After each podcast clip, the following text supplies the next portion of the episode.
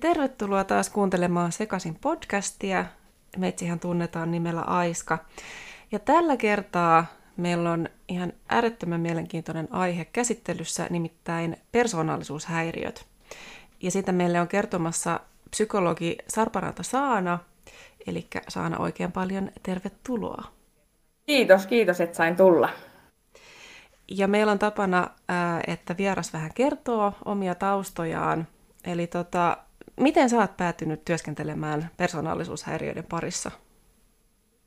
No, mä oon toimessa psykologina nuorisopsykiatrisessa erikoissairaanhoidossa, jossa mä oon työskennellyt viimeisen kymmenen vuoden ajan eri avohoidon poliklinikoilla ja erilaisilla psykiatrisilla osastoilla.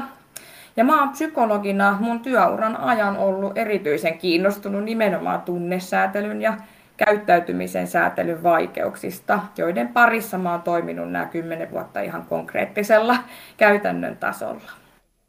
No niin, nyt on sitten oiva mahdollisuus pureutua näihin asioihin sun kanssa. Eli itse asiaan lähdetään liikkeelle siitä, että mitä tarkoitetaan persoonallisuushäiriöillä?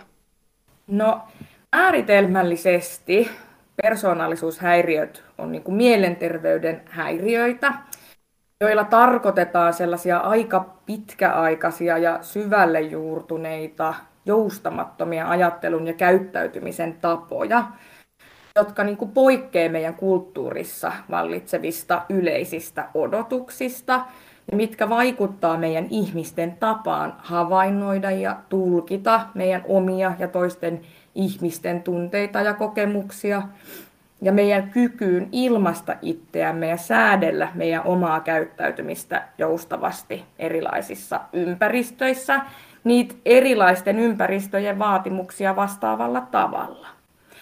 Et persoonallisuushäiriöt usein aiheuttaa aika merkittävää haittaa ihmisille itselleen, hankaloittaen esimerkiksi ihmisen kyvykkyyttä niin kuin suunnitella omaa elämää eteenpäin ja olemaan niin kuin aktiivisen toimijan ja vastuunkantajan roolissa sen oman elämän suunnittelussa ja toteuttamisessa.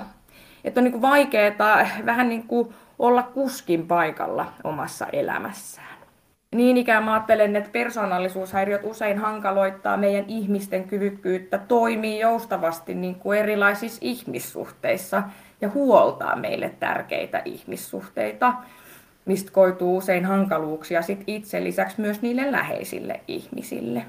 Mutta samaan aikaan mä ajattelen, että nyt kun me puhutaan tässä podcastissa persoonallisuushäiriöistä ja persoonallisuushäiriöiden piirteistä, niin mun mielestä on tärkeää puhua myös siitä, että mikä on niinku tavallista ja normaalia nuoruusiässä. Ettei me ajatella normaaleja ja nuoruusien kehitykseen liittyviä ilmiöitä myöskään liian häiriökeskeisesti.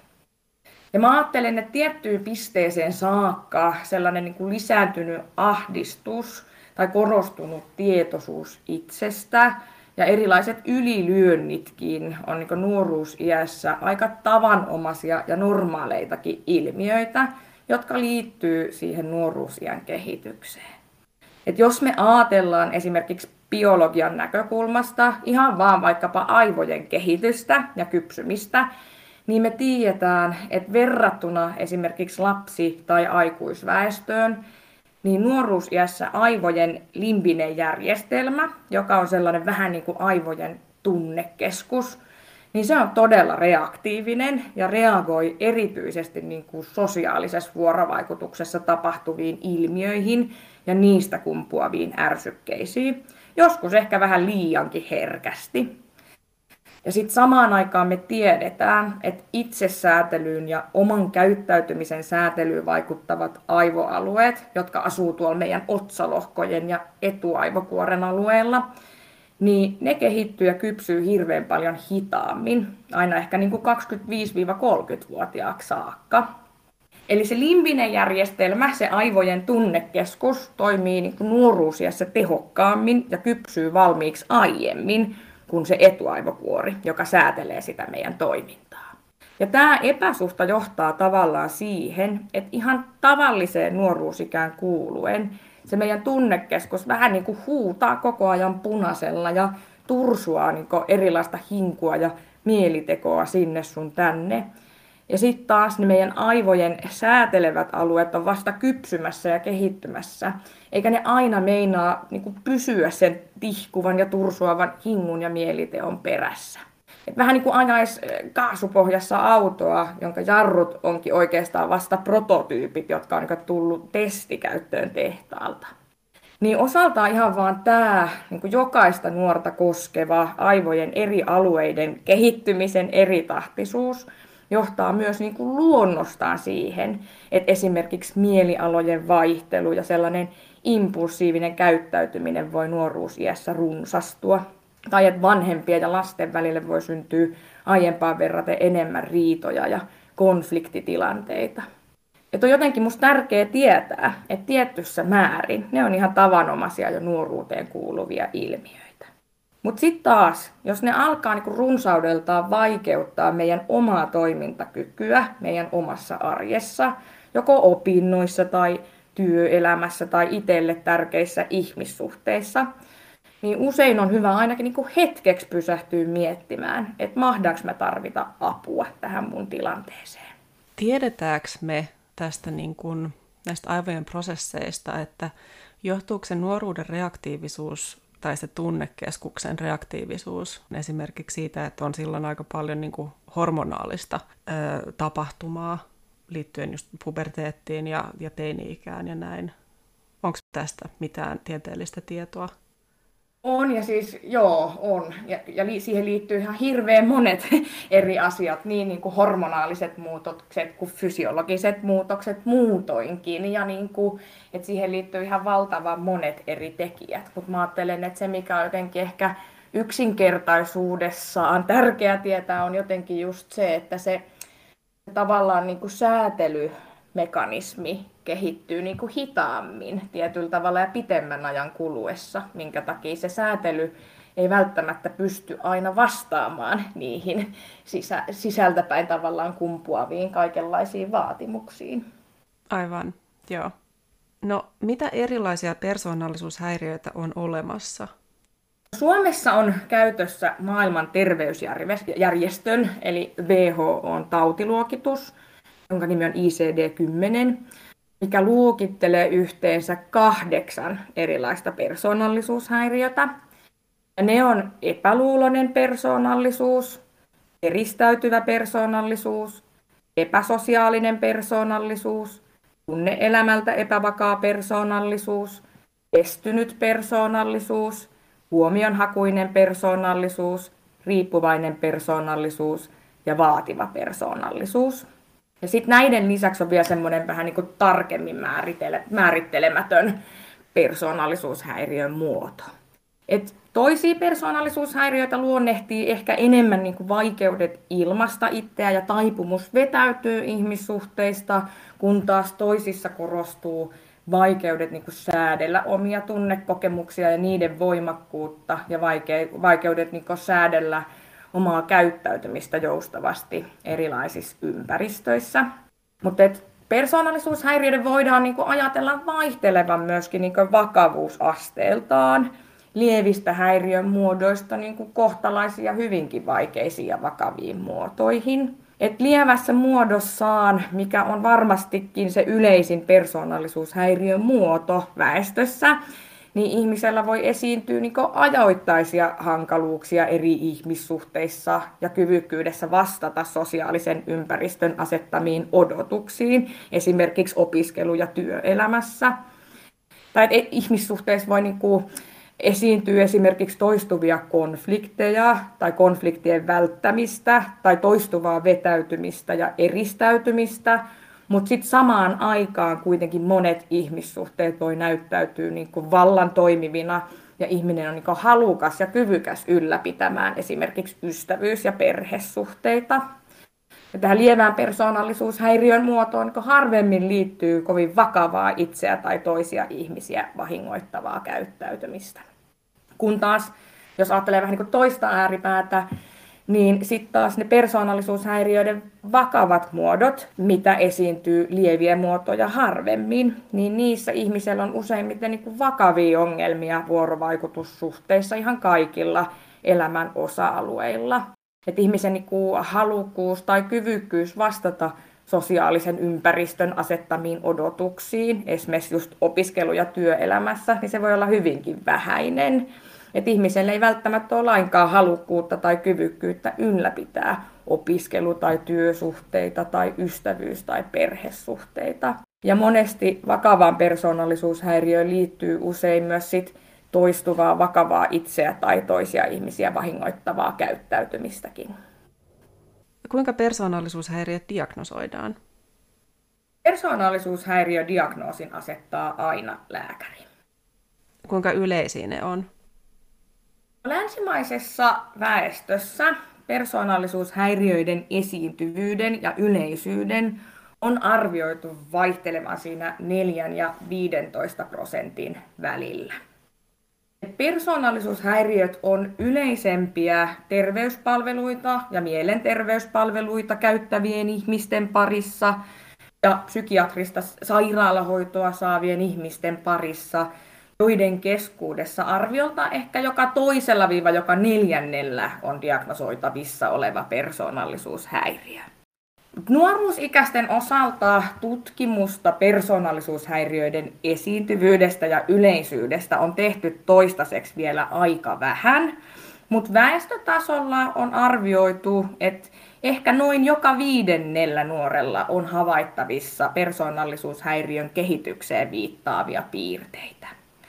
Ja nuoruusikäisten keskuudessa yleisin persoonallisuushäiriö on tunneelämältä epävakaa persoonallisuus. No, onko niistä yksimielisyyttä tiedeyhteisössä? No, persoonallisuushäiriöistä on ja ei ole yksimielisyyttä tiedeyhteisössä. Et siitä, että persoonallisuushäiriöitä on ylipäätään olemassa, niin siitä on mun käsittääkseni aika yhteneväinen käsitys tiedeyhteisössä.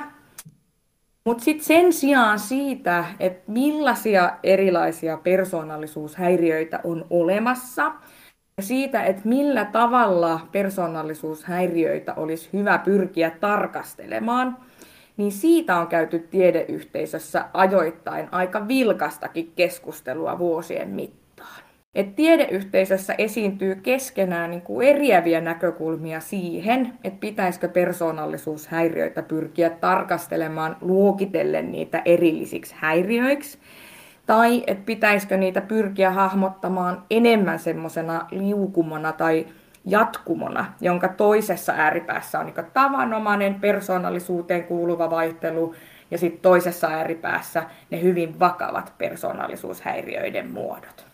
Että tätä nykyistä vallalla olevaa luukittelevaa tapaa käsittää persoonallisuushäiriöitä on kritisoitu muun muassa siitä, että monet ihmiset saattaa täyttää kriteerit yhtä aikaa hirveän moneen eri persoonallisuushäiriöön, jolloin voidaan kysyä sitä, että onko todella niin, että samalla ihmisellä on todettavissa monta eri persoonallisuushäiriötä, vai onko niin, että ne persoonallisuushäiriöluokat ei oikein kuvaa sitä ihmistä yksilöllisesti ja hänen kokemia haasteita ainakaan kauhean tehokkaalla ja toimivalla tavalla.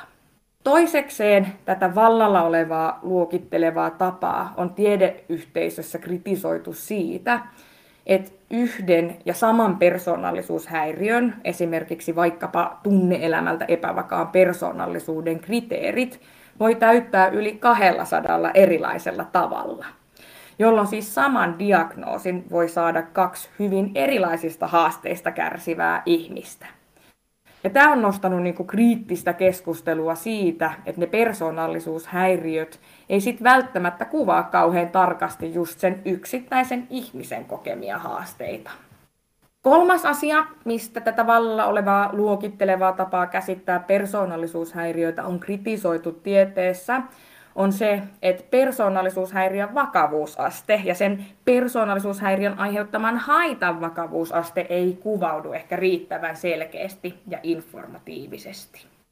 Sitten yksi, mikä mulle kans tulee mieleen, on se, että, niin ikään niin persoonallisuushäiriöiden pysyvyydestä ja pitkäaikaisuudesta on käyty tiedeyhteisössä pitkään vilkasta keskustelua. Et määritelmällisesti ajatellaan, että persoonallisuushäiriöt on pitkäaikaisia ja pysyväisluonteisia, ja että niiden kehitys on nähtävissä yleensä jo nuoruusiässä tai nuorella aikuisiällä. Mutta sitten samaan aikaan me tiedetään seurantatutkimuksista, että suuri osa niistä, jotka saa persoonallisuushäiriödiagnoosin, ei välttämättä täytä niitä saman persoonallisuushäiriön kriteereitä enää esimerkiksi viiden vuoden kuluttua. Niin se tavallaan tarkoittaa sitä, että suuri osa nuorista tai nuorista aikuisista, joilla on nähtävissä jokin persoonallisuushäiriön kehitykseen viittaavia piirteitä, niin suuri osa heistä ei myöhemmin aikuisena täytä sen persoonallisuushäiriön kriteereitä. Mutta se logiikka meneekin ehkä oikeastaan enemmänkin niin päin, että suuri osa niistä aikuisista, jolla on selkeästi diagnosoitavissa jokin persoonallisuushäiriö, niin heillä on ollut nähtävissä sen persoonallisuushäiriön kehitykseen viittaavia piirteitä jo nuorena tai nuorena aikuisena. Mutta nyt kun me puhutaan tässä esimerkiksi tiedeyhteisön parissa käydystä kriittisestä keskustelusta, niin mun mielestä on ihan hirveän tärkeää jotenkin todeta, että tiede ei oikeastaan koskaan ole yksimielinen. Ja se on oikeastaan just se tieteen niin kuin hyvä puoli. Että sen ei oikeastaan kuulukaan koskaan olla yksimielinen. Ja just siksi tiede korjaa itse itseään. Et tieteessä ei oikein koskaan ole vain yhtä oikeaa totuutta ja yhtä oikeaa näkökulmaa, vaan se tieteen tuottama käsitys vallitsevasta totuudesta vähän niin kuin rakentuu koko ajan uudelleen ja uudelleen niiden erilaisten yhteneväisten ja eriävien näkökulmien ja niiden välillä käydyn kriittisen keskustelun myötä. Jolloin oikeastaan se, että tiedeyhteisössä ilmenee eri, erilaisia käsityksiä, niin se on oikeastaan tosi hyvä asia. Joo, ja mä ajattelinkin kysyä tuosta pysyvyydestä. jonkin verran jo asiaa avasit, mutta tota, onko ne sitten loppujen lopuksi pysyviä persoonallisuushäiriöt? No, persoonallisuushäiriöiden pysyvyys vaihtelee tosi paljon ihmisten välillä vähän ehkä persoonallisuushäiriöstäkin riippuen. Et hirveän suuri osa persoonallisuushäiriöistä lievenee ajan mittaan, niin vakavuusasteeltaan kuin voimakkuudeltaankin. Mutta samaan aikaan on kuitenkin totta sekin, että osalla ne persoonallisuushäiriön aiheuttamat haasteet saattaa säilyä sellaisenaan ja aika hankalina niin kuin pitkäänkin. Ja osalla ne myös vakavoituu ajan mittaan. Mutta niin kuin mä just tosiaan äsken tulinkin todenneeksi, niin me tiedetään niistä seurantatutkimuksista, että suuri osa niistä potilaista, joilla on todettavissa jokin persoonallisuushäiriö, ei täytä sen persoonallisuushäiriön kriteereitä enää esimerkiksi kahden tai viiden vuoden kuluttua. Mikä just tarkoittaa sitä, että todella monen ihmisen kohdalla ne ei ole pysyviä tai läpi koko elämän kestäviä haasteita, vaan helpottuu ajan mittaan ja tarvittaessa avun kanssa. Ja mä ajattelen, että siis oikeastaan just sen takia sellaisen persoonallisuushäiriökehityksen varhainen tunnistaminen onkin tärkeää, että me voidaan kohdistaa apua oikeaan aikaan just siihen, mikä tuntuu aiheuttavan niitä pulmia. Ja että oikea-aikaisen ja oikein kohdistetun avun myötä ne pulmat ei pääse niin kuin kasaantumaan ja lujittumaan, vaan pikemminkin helpottuu pala palalta. Et ihmisen niin kuin oma kyvykkyys toimia omana itsenä niiden omien vahvuuksien ja omien haasteiden kanssa vahvistuu kaikilla tärkeillä elämän osa-alueilla, niin kuin esimerkiksi koulu- ja työelämässä tai itselle tärkeissä ihmissuhteissa ja harrasteissa. No mitä tiedämme syntymekanismeista vai tiedetäänkö me ylipäätään mitään persoonallisuushäiriöiden syntymekanismeista? Persoonallisuushäiriöiden, niin kuin myös ihan tavanomaisen persoonallisuuden kehityksen taustalla vaikuttaa ihan hirveän monet erilaiset tekijät. Et toisaalta persoonallisuuden kehityksen taustalla vaikuttaa aina sekä biologiset että ympäristöön liittyvät tekijät yhdessä ja erikseen ja vieläpä niin kuin toinen toisiinsa vaikuttaen. Biologian näkökulmasta vaikkapa meidän keskushermoston toiminta, meidän aivot ja meidän temperamenttipiirteet vaikuttaa tosi paljon siihen, että millaisiin asioihin me ylipäätään reagoidaan ja että miten voimakkaaseen ärsykkeeseen tai miten pitkäkestoiseen ärsykkeeseen me ihmisinä reagoidaan. Et toiset ihmiset kuulee esimerkiksi tosi herkästi, kun jääkaappi alkaa hurista tai lakkaa hurisemasta, ja toiset ei useimmiten havaitse sitä lainkaan. Sitten niin ikään se meidän keskushermoston toiminta, meidän aivot ja ne meidän temperamenttipiirteet vaikuttaa siihen, että millä nopeudella ja millä voimakkuudella ja intensiteetillä me reagoidaan niihin asioihin, joihin me reagoidaan. Et me ollaan kaikki ihmisinä erilaisia niin kuin näiden asioiden suhteen ihan tavanomaisesti ja normatiivisestikin. Sitten taas toisaalta erilaiset niin kuin ympäristötekijät, niin kuin lapsena vaikkapa meidän vanhempien halukkuus ja kyvykkyys vastata meidän erilaisiin tarpeisiin johdonmukaisesti ja ennalta arvattavasti, ja meidän vanhempien kyky ja halukkuus sopeuttaa omaa käyttäytymistä ja vanhemmuutta vastaamaan meidän tunneelämään liittyviä tarpeita, vaikuttaa siihen, että onko meillä mahdollisuus kiintyä turvallisesti meidän vanhempiin tai muihin läheisiin aikuisiin ja luottaa siihen, että ne meidän omat tarpeet tulee nähdyksi ja kuulluksi ja kohdatuksi sellaisina, kun ne meillä esiintyy. Sitten kans ihan omaan niin kuin elinympäristöön ja sen turvallisuuteen liittyvät tekijät vaikuttaa persoonallisuuden kehityksen taustalla.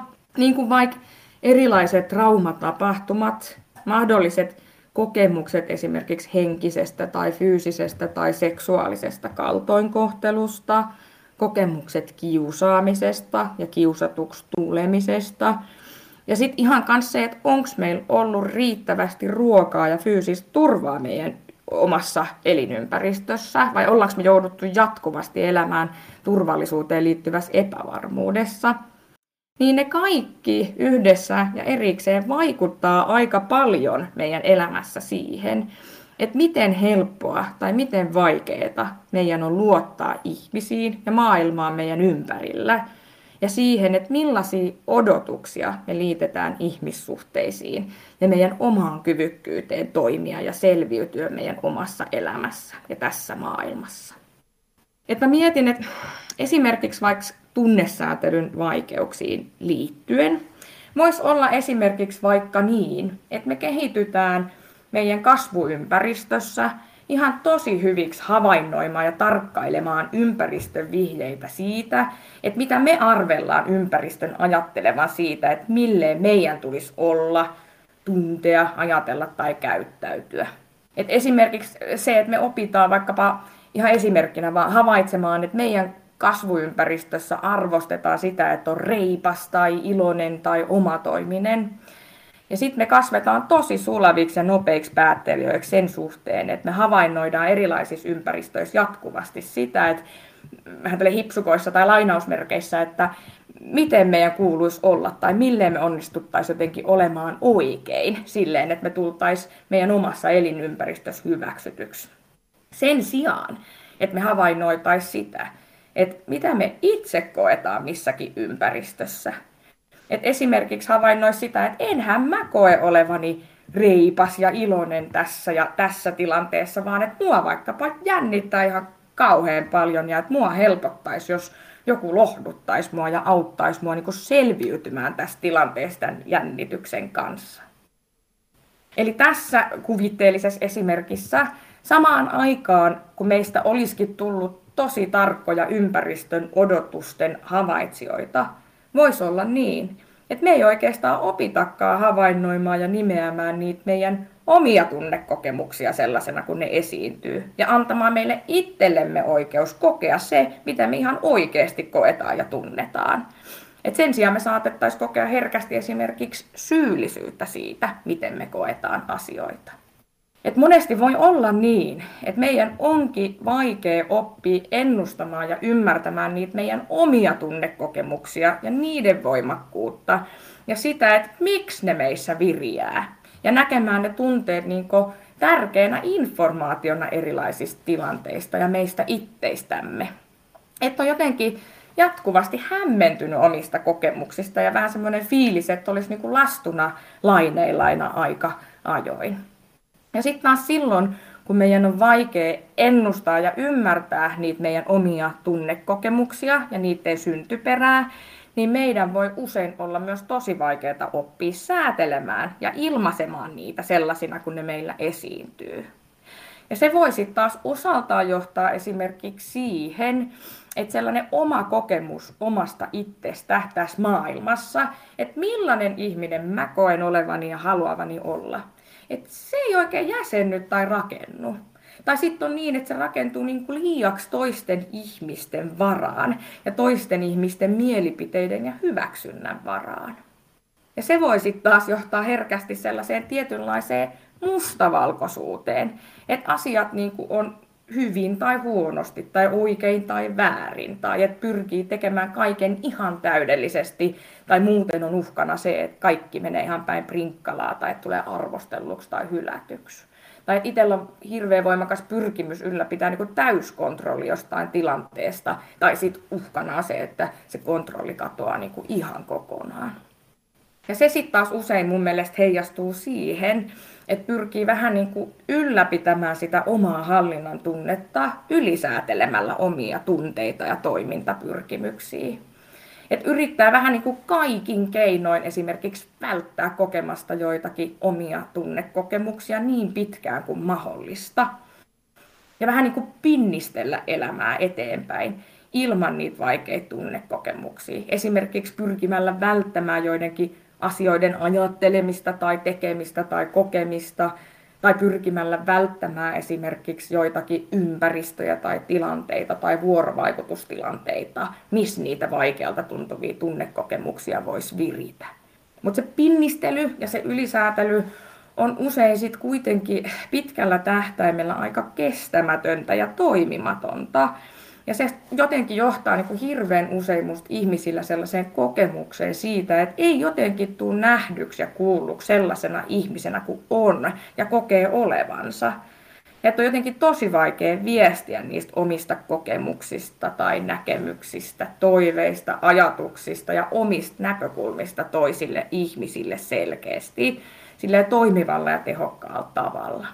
Ja se sitten taas johtaa herkästi sellaiseen uupumuksen tunteeseen elämässä ja altistaa sille, että päätyykin niinku alisäätelemään omia tunteita ja toimintapyrkimyksiä, jolloin ne tunteet saattaa sitten vähän niinku ryöpsähtää toiminnan tasolle hallitsemattomasti ja holtittomasti, jolloin on usein aika altis toimimaan impulsiivisesti ja monesti myös altis toimimaan itselle tai toisille ihmisille vahinkoa aiheuttavalla tavalla.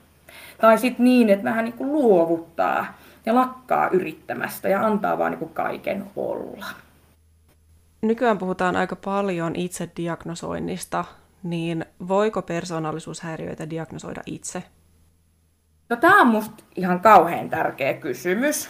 Ihan vaan senkin takia, että mulle on ainakin muodostunut tuntuma siitä, että moni pyrkii sen itsen diagnosoimisen avulla tavallaan niin kuin oikeastaan jäsentämään itselleen sitä omaa kokemusmaailmaa tai jotenkin niin kuin tekemään selkoa siinä toistuvista vaikeuksista ja niiden mahdollisista syistä.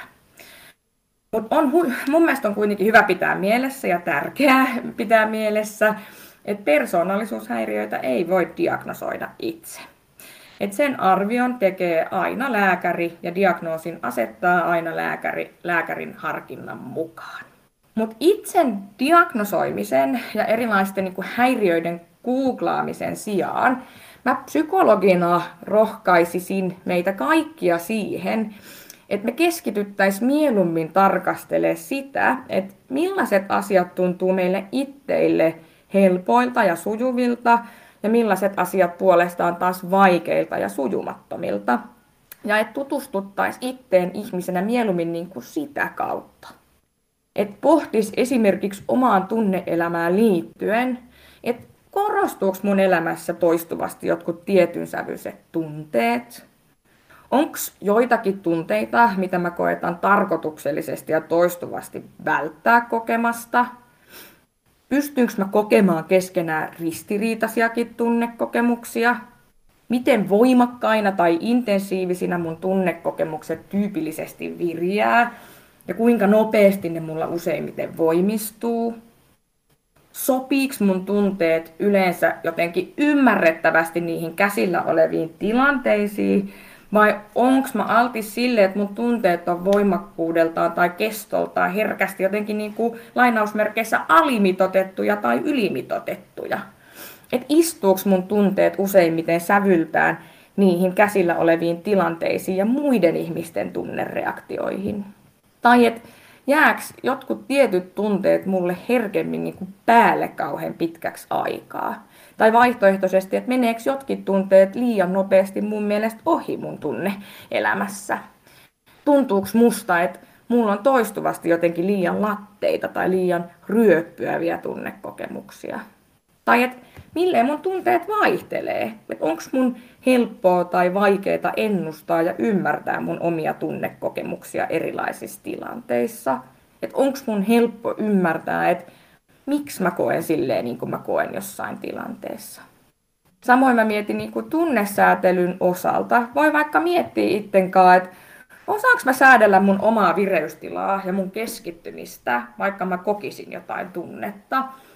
Vai käykö mulle herkästi jotenkin niin, että jos mä tunnen jotain tunnetta, niin mun keskittymiskyky häviää tai muuttuu ihan tosi vaikeaksi? Tai osaanko mä huomata ja tunnistaa mun kehossa niitä reaktioita, mitä erilaiset tunteet mussa virittää? Osaanko mä säädellä niitä mun kehossa virinneitä reaktioita, jos mun tarvitsee? Siirtyykö mun tunteet helposti mun käyttäytymiseen ihan sellaisenaan, vai osaanko mä puntaroida erilaisia seurauksia ja suunnitella mun omaa toimintaa pitemmällä tähtäimellä niistä virinneistä tunteista huolimatta. Tai sitten voi miettiä niin tunteiden ilmaisuun ja ihmissuhteisiin liittyen, että koenko mä, että mulla on ylipäätään oikeus ilmaista mun omia tunteita toisille ihmisille sellaisena, kun ne mulla esiintyy. Et osaanko mä esimerkiksi itkeä tai nauraa ihmisten seurassa – Osaanko mä löytää sopivia sanoja mun tunteiden ilmaisuun vai tuntuuko musta, että se on mulle kyllä toistuvasti tosi hankalaa? Onko mun helppoa tai vaikeaa tunnistaa ja ymmärtää toisten ihmisten tunnekokemuksia? Onko mun helppoa tai vaikeaa ottaa niitä toisten ihmisten tunnekokemuksia huomioon mun omassa toiminnassa? Onko mun helppoa tai vaikeaa ennustaa toisten ihmisten tunnekokemuksia tai käyttäytymistä erilaisissa tilanteissa? Kaipaanko mä ylipäätään elämääni ihmissuhteita? Onko mun helppoa tai vaikeaa luoda niitä? Tai onko mun helppoa tai vaikeaa ylläpitää ihmissuhteita? Et kestääkö mun ihmissuhteet usein pitkään vai tuppaako ne jotenkin katkeilemaan hirveän herkästi? Ja usein voi olla niinkin, että ne omat tunteet vaikuttaa kauhean nopeasti siihen, että mitä me ajatellaan toisten ihmisten ajattelevan meistä tai että mitä me itse ajatellaan toisista ihmisistä, tai mitä me ajatellaan itsestämme suhteessa niihin toisiin ihmisiin. Et voi olla hyvä miettiä, että millaisissa tilanteissa ja ympäristöissä mä oon altis tekemään itsestäni tietyn tyyppisiä tulkintoja. Millaisissa tilanteissa mä oon altis tekemään toisista ihmisistä tietyn tyyppisiä tulkintoja. Tai että mille ne mun itse tekemät tulkinnat itsestä ja toisista vaikuttaa mun omaan käyttäytymiseen ja toimintaan. Ja tällaisten niin kuin asioiden ja kysymysten miettiminen on mun mielestä tärkeää. Niin kuin, eikä vähiten myöskään siksi, että olisit persoonallisuushäiriön piirteitä tai ei, niin sitä tosiasiaa ei oikein pääse karkuun, että me ollaan itse ne ihmiset, jotka joutuu kaikesta huolimatta tekemään sen työn meidän oman elämänlaadun ja hyvinvoinnin parantamiseksi, myös mielenterveyden asioissa. Ja se itse tehtävä työ oman hyvinvoinnin ja elämänlaadun kehittymisen ääressä tapahtuu kaikista huolimatta usein just niiden tunnistettujen haasteiden alueella. Ja ne vaikeudethan usein just on niitä, mitkä aiheuttaa meille eniten sitä kärsimystä. Ja siksi on tärkeää, että me voidaan saada apua just niihin asioihin, mitkä aiheuttaa meille sitä kärsimystä. Kuinka sitten diagnoosin saaminen vaikuttaa omaan elämään? Ihan ensiksi musta on kauhean tärkeää puhua ääneen siitä, että mitkään diagnoosit ei kuvaa meitä ihmisinä kokonaisuudessaan. Diagnoosit ei kuvaa eikä kerro sitä, että millaisia ihmisiä me ollaan, millaisia ihmisiä me ollaan ennen oltu, tai että millaisiksi ihmisiksi me kasvetaan. Et ne ei kuvaa eikä kerro sitä, että millaiset meidän vaikkapa arvot on, mitkä asiat on meille tärkeitä, minkälaisista asioista me tykätään tai missä me ollaan taitavia. Et diagnoosit on oikeastaan niin kuin ihmisten tietyssä ajassa luomia yhdessä sovittuja kuvauksia ilmiöistä, jotka esiintyy isossa ihmisjoukossa siten, että useilla ihmisillä toistuu samansuuntaiset haasteet samansuuntaisilla tavoilla, jos seuraa monille samantyyppistä haittaa. Et sitä ne oikeastaan on ja meinaa. Et diagnoosin saaminen oikeastaan kuvaa yksittäisen ihmisen kohdalla sitä, että tietyssä elämän hetkessä tietyllä ihmisellä korostuu tietynlaiset yhtä aikaa esiintyvät vaikeudet, joista hoitamattomana voi mahdollisesti niin seurata tietyn tyyppistä haittaa. Mutta siitä, että kuinka se niin diagnoosin saaminen vaikuttaa omaan elämään, niin musta tuntuu, että aika moni kokee tavallaan semmoista tietyn tyyppistä helpottuneisuutta. Et usein ihmiset kokee, että löytyy viimein niin kuin selitys sille, että miksi tietynlaiset asiat tai tietyn tyyppiset vaikeudet on toistunut omassa elämässä tai tuntunut pitkään hankalilta. Et ei olekaan niin, että olisi vaan lainausmerkeissä vaikkapa laiska tai viallinen, vaan että on olemassa syy sille, miksi asiat ja elämä on tuntunut just siltä, miltä se on tuntunut. Ja että se oma tunne ja oma kokemus omasta elämästä on ja saa olla totta ja olemassa. Mutta mä ajattelen, että persoonallisuushäiriödiagnoosin ehkä suurin hyöty liittyy hoidon suunnitteluun ja kohdentumiseen siihen, että ne keskeiset omat haasteet ja ne ongelmien juurisyyt tulee huomioiduksi siinä hoidossa, mitä vastaanottaa. Et persoonallisuushäiriöt altistaa monille muille mielenterveyden häiriöille ja ne esiintyykin usein yhtä aikaa muiden mielenterveyden häiriöiden kanssa, niin kuin vaikkapa masennuksen tai ahdistuksen kanssa. Ja on niin, että masennusta tai ahdistusta voi olla viisasta hoitaa vähän erilaisella tavalla ja keskittyä vähän erilaisiin asioihin hoidossa, mikäli ihmisellä on samanaikainen persoonallisuushäiriö, verrattuna tilanteeseen, jossa ihmisellä olisi pelkästään ahdistuneisuutta tai masennusoireita ilman persoonallisuushäiriötä. Ja sen vuoksi on tärkeää, että me otetaan huomioon sen hoidon suunnittelussa ja toteuttamisessa. Et esimerkiksi jos hakisi apua vaikkapa masennukseen tai ahdistukseen, mikä voisi liittyä vaikkapa jollakin ihmisellä siihen, että kokee alakulua tai syyllisyyttä ja surullisuutta ja yksinäisyyden tunteita siitä, että omat ihmissuhteet katkeilee herkästi ja että ihmiset jotenkin tuntuu lähtevän itseluota kauhean herkästi pois. Niin samaan aikaan olisi tärkeää arvioida, että voiko siellä taustalta olla niin osaltaan vaikuttamassa myös persoonallisuuteen liittyviä tekijöitä, mitkä saattaisi vaikkapa vaikeuttaa sen ihmisen kyvykkyyttä ylläpitää omia ihmissuhteita tai ilmaista niissä itse, itseään niin kuin joustavasti ja toimivalla tavalla. Niin kuin, eh, että tavallaan silloin olisi tärkeää, että se hoito kohdistuisi sekä siihen alakulosuuteen että matalaan mielialaan, että siihen, että se oma kyvykkyys toimia joustavasti ja taitavasti omissa läheisissä ihmissuhteissa voisi vahvistua. Mitäs jos itseltä löytyy jotain persoonallisuushäiriöön kuuluvia piirteitä? Tarkoittaako se sitten, että itsellä on persoonallisuushäiriö vai voiko jokaiselta ehkä löytyä joitakin piirteitä?